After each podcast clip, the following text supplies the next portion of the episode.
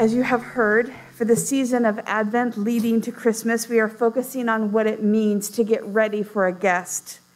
The celebration of Jesus' birth is about God coming to the earth that he made and desiring to live in our hearts. Jesus hopes to find a welcome home with us individually as well as in his gathered body. And as such, we're going to begin each week with a reflection of different aspects of what that means to us.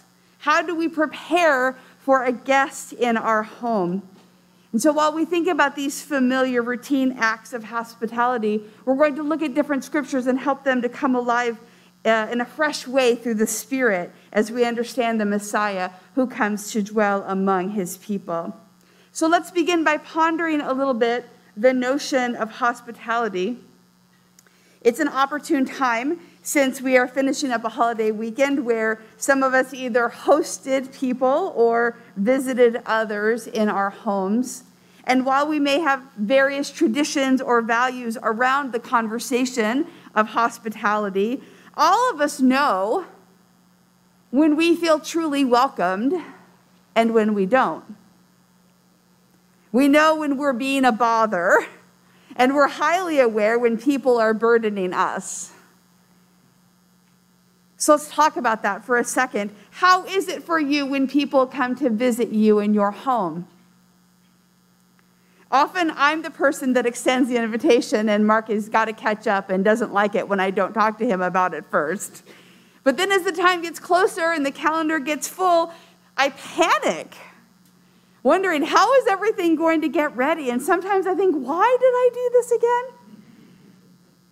But there's often a sense of anticipation as the time draws close for guests to arrive. Guests come to see you for a reason. Depending on the visitor, we might be super excited or like, oh yeah, or really dreading the time. Often I have put so much effort in making sure that everything was just right that I have missed being present with our guests. But putting all of our time in the externals misses the point of the visit, doesn't it? Hospitality is actually about offering friendship and the chance to be together. It's the gift of wanting others to feel cherished and welcomed. It's about meeting their needs and what it is that they need when they come into our space. We might think it's about having beautiful things just right or entertaining them, but truthfully, hospitality is about extending ourselves so others would know that we love them. Like you, I have felt unwelcome in the most charming places. And I have been treated like families, like family in the humblest of circumstances. It isn't about the setting as much as it is the heart of the one welcoming us in. This summer, I had a spontaneous outside breakfast with a friend over a simple bowl of cereal and blueberries, because that's what they had. And it was one of the most delightful visits and memorable times that we were able to share as friends. We welcome others when we extend ourselves to make room for them. Our text today for this first Sunday of Advent is Jeremiah 33 14 through 16. And in these verses, we see a small piece of a promise God makes to his people to come and live among them when no part of what is being said even seems possible. So, Jeremiah 33 14 through 16. The days are surely coming, says the Lord, when I will fulfill the promise I have made to the house of Israel and the house of Judah. In those days and at that time, I will cause a righteous branch to spring up for David, and he shall execute justice and righteousness in the land. In those days, Judah will be saved, and Jerusalem will live in safety. And this is the name by which it will be called The Lord is our righteousness. Let us pray. O God of eternity, we seek you to be our wisdom today. Holy Spirit, I pray that you would fill the spaces of what I have prepared in my finite understanding so that you would teach us your truth. Lord of the church, we celebrate all you have done and all you have yet to show us. May you find us humble of heart and open of mind in this moment. Amen. Let's talk for a few minutes about what's going on in Jeremiah. Jeremiah was born around 645 BCE to a priestly family at the age of 20. Think about the 20 year olds in your life. At the age of 20, God called him to be a prophet into a tumultuous political and spiritual time for Israel.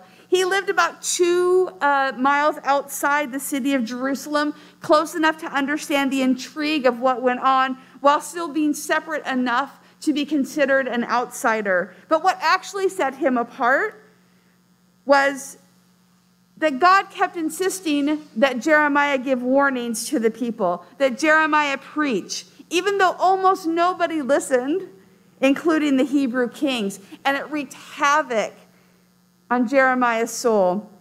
In fact, at the time of this writing, Jeremiah has been imprisoned by King Zedekiah while the city is literally imploding from the inside out.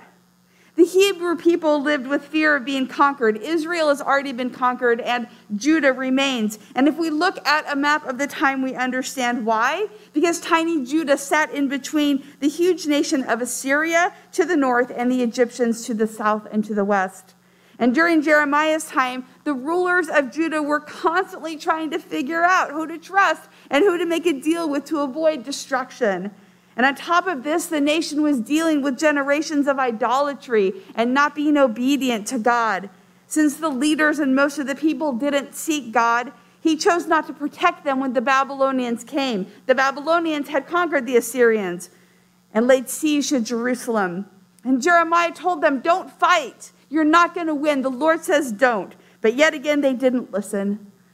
And so there was about a year of King Nebuchadnezzar slowly killing them with the prophecies coming true that nobody wanted to happen. Jerusalem is destroyed, the temple is burned, and everyone, including Jeremiah, is sent to exile. And in the middle of this bleak time, as the people are starving and dealing with disease and their home falling, God gives these words to the prophet. Jeremiah had actually been crying out to the Lord lamenting that a city of his beloved people were going to perish into unmerciful hands because God would do nothing to help.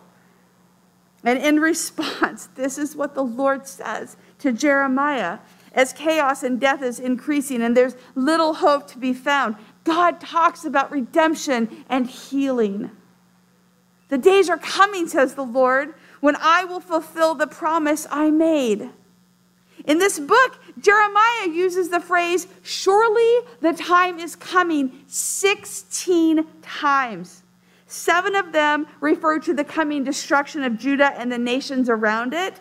But nine of the times he uses the phrase, it's to point to a future time when the people would be blessed and restored from captivity, from an unknown benefactor. At that time, the Lord says, the nation will once again experience peace. Do you see the overarching theme of this scripture? It's righteousness. God will cause a righteous branch to spring up for David, from David, who will execute justice and righteousness in the land. And those who live in the land will live in safety, and their name will be the Lord is our righteousness. Think about that. What would it be like to be known by that name? Not I am righteous, or you should be righteous, but the Lord is our righteousness. Doesn't that put the emphasis where it should be? I want to be known by that name. The Lord is my righteousness. The picture of the righteous branch that has sprung up has a parallel thought in Isaiah that you might recognize that the root comes up from the stump of Jesse King David's father, Jesus' line. So we try to picture a tree cut down where nothing is alive, but there is a sprout of green coming out of the stump. The image reminds us that God brings new life out of death, that that is his job. And God wants to assure the people that new life can unexpectedly emerge at any time from what is dead. In other places in Jeremiah, the Messiah is called the fount of living water, the good shepherd, the redeemer. But here it is a picture of new life. The guest who comes is unlike any other. More than just wanting to live among them, this visitor has a specific purpose. The visitor will execute justice and righteousness in the land because the people and the land have suffered a great deal but all is not lost. People are never beyond God's reach. Devastation might be happening all around, but God is faithful. And when help comes, all of creation will be restored. We read in Ezra how partial restoration for God's people did happen. When Jesus comes, he brings incredible life, and yet still today we wait. Advent is about waiting, waiting for the arrival, the coming of the Lord, for the ultimate fulfillment of God's plan to be revealed. And so until that time, we hold on to the branch, choosing to believe that there is hope, no matter how much evidence there is to the contrary. Listen to this quote from J.D. Walt, who is the editor of Seedbed. In the midst of a trial, I really just want relief. But Jesus wants deep reformation and restoration. I want help. He wants healing. I want escape. He wants engagement. I want comfort. He wants the conversion of my deepest self into his deepest likeness. In short, I want him to give me strength to fight my battles, but he insists on being my strength to fight his battles. Jesus comes to be a guest in our world. And when guests come, we anticipate what that time will bring. When it is God, we anticipate being plucked out of our hardships. But our Savior comes and brings us what He wants, what we most need. According to this passage, it means justice for those who don't have it and correction for those who live as they want. In other scriptures, we get a different picture of what the Messiah will be. But God's assurance is that He will bring His character to live among the people. And because of that, things will change as we trust Him. In the beginning of the season of Advent, we want to think about the promise being made to us by the Lord in this passage and what it means for us as we hope in a new day. Advent reminds us again that we live in the glorious expectation as we celebrate the hope of the Savior born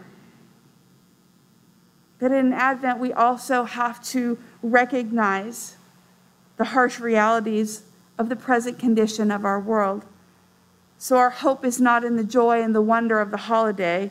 Our confidence is of the promise of the living God who comes to dwell with us, even as we wait again for him to come in glory. Our focus today must be that the Lord is our righteousness. The reason why Advent matters is because the Lord came with purpose to live as one of us. He who knew no sin became sin for us so that we might become the righteousness of God. By his wounds, we are healed and cleansed and made to be like him. And in Advent, we wait for the promises of God to be fully realized. We mourn and cry out in pain for the sorrows that even have been spoken here today and the dangers we face, but we do so with hope. And as we come to the table of the Lord today, we recognize that all metaphors break down and that we actually are the guests at God's table that He has laid out for us. And we recognize that as we prepare room in our hearts for the Lord this Advent, it is we who have been invited to the meal of Jesus, and we are grateful. So may this time of communion lead us to see that Jesus is not interested in the externals around the holiday of being our guest, but is most interested in being with us and showing us his plans for his arrival. And so let us commit to have our relationship with him be the focus of our celebrations. Thank you for listening. If you would like to learn more about the Free Methodist Church of Santa Barbara, you can visit us online at fmcsb.org. We pray this message has been a blessing to you.